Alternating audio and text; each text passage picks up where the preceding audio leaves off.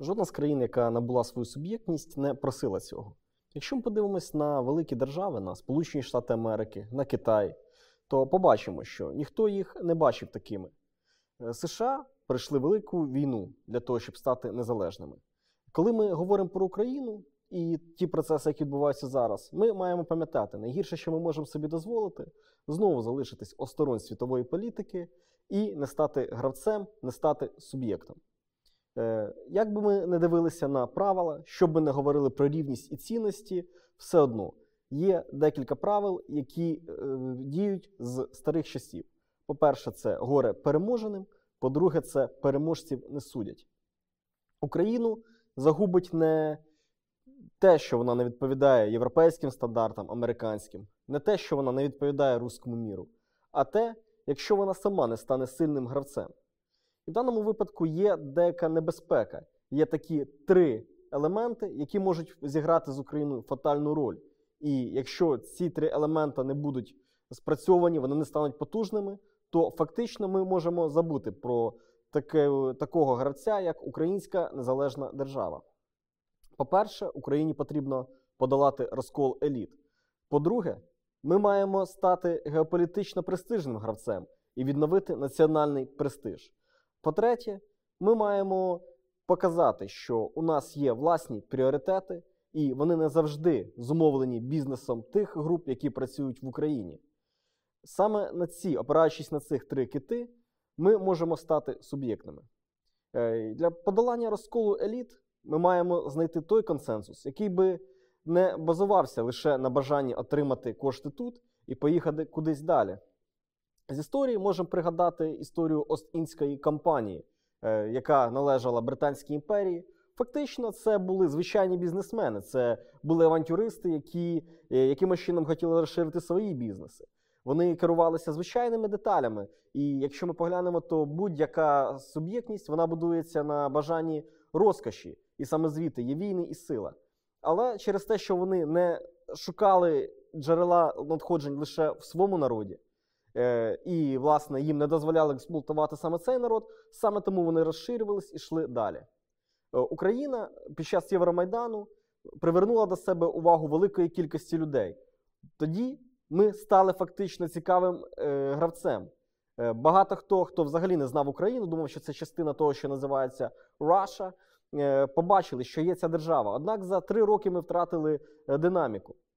Що ці три роки фатальними, е, я би не казав, що це фатальність. Якщо ми пригадуватимемо Францію, то вона переживала значно більші геополітичні потрясіння, значно сильніші зміни еліт, і все одно стала потужною. Саме через те, що стала вибудувала свою, свою пріоритетність. Її еліта розуміла, що в будь-якому випадку потрібна Франція.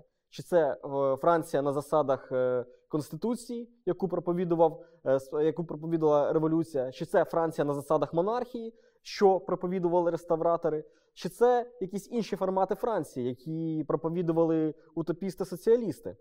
Якщо ми будемо говорити про Україну як геополітичного гравця, то маємо пам'ятати, що в великі держави не беруть, великі держави не запрошують, і ніхто нам не видасть щасливий квиток ні США, ні Росія, ні Китай.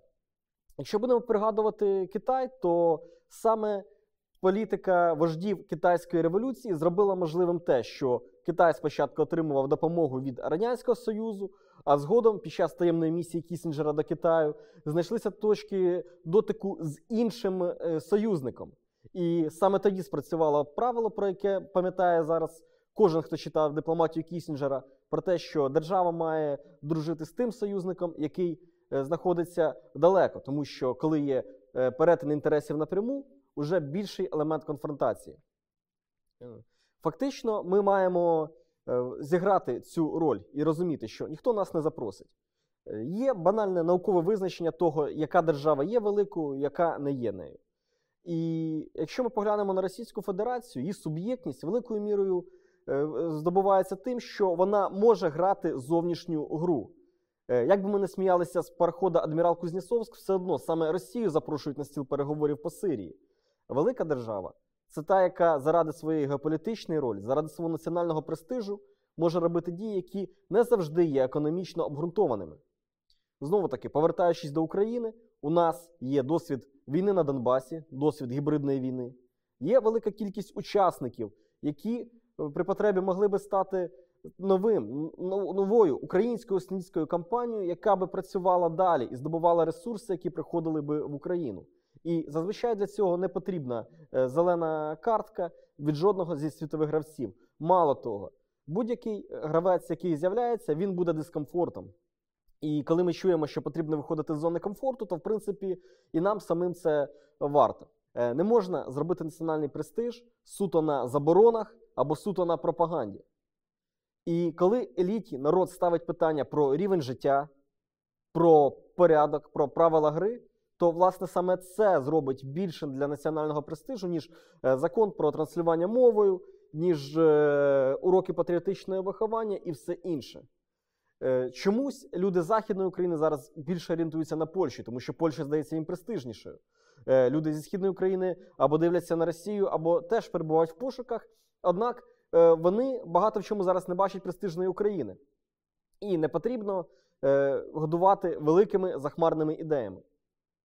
Я переконаний, що Україна стане престижною, коли в неї буде е, власне порядок і зрозуміння того, що людина отримає, що їй робити для того, щоб стати успішною. По-друге, з державою почнуть рахуватися е, за кордоном, і вона отримає геополітичний престиж. Ну і власне, коли еліти, незважаючи на те, які в них є бізнес-інтереси, на кого вони орієнтуються, розуміли, розумітимуть, що без суб'єктної України фактично вони приречені на провал, на еміграцію, на бідність і на втечу. І тут своє слово має сказати народ. Якщо ми знову таки поглянемо чи на Сполучені Штати Америки, чи на Британію, чи знову таки на той самий Китай, фактично всі ці країни ставали продуктом бунту, коли звичайні люди е, організовувалися і скидали той порядок, який ставав уже е, суцільним. На зміну аристократії приходили нові люди. Так, ми знаємо трагедії комуністичних режимів, але е, в, тому, в тому випадку і в ті часи він був двигуном демократизації, і нам не можна зупинятися. Найгірше, хто що може прийти, і найгіршим нашим ворогом буде не той, хто буде пропонувати якісь дії, помилятися і робити інші дії. Так робили всі країни. Найбільшим ворогом України буде той, хто буде казати: Стоп, три роки тому, під час Майдану, ми помилились. А давайте зупинимось, давайте розвернемось назад і законсервуємо все, як було. Нам не можна консервуватися. Хоча б через те, що нам це не подобається, нам тут некомфортно. І якщо ми виходимо з зони комфорту, то маємо орієнтуватися передусім на свій інтерес і на виходи за межі. Глобус великий. І, в принципі, я переконаний, що Україна має всі шанси бути суб'єктом, а не просто країною, куди приходять інші країни. Ми готові бути союзником Сполучених Штатів Америки, Євросоюз, союзником, але не підлабузником.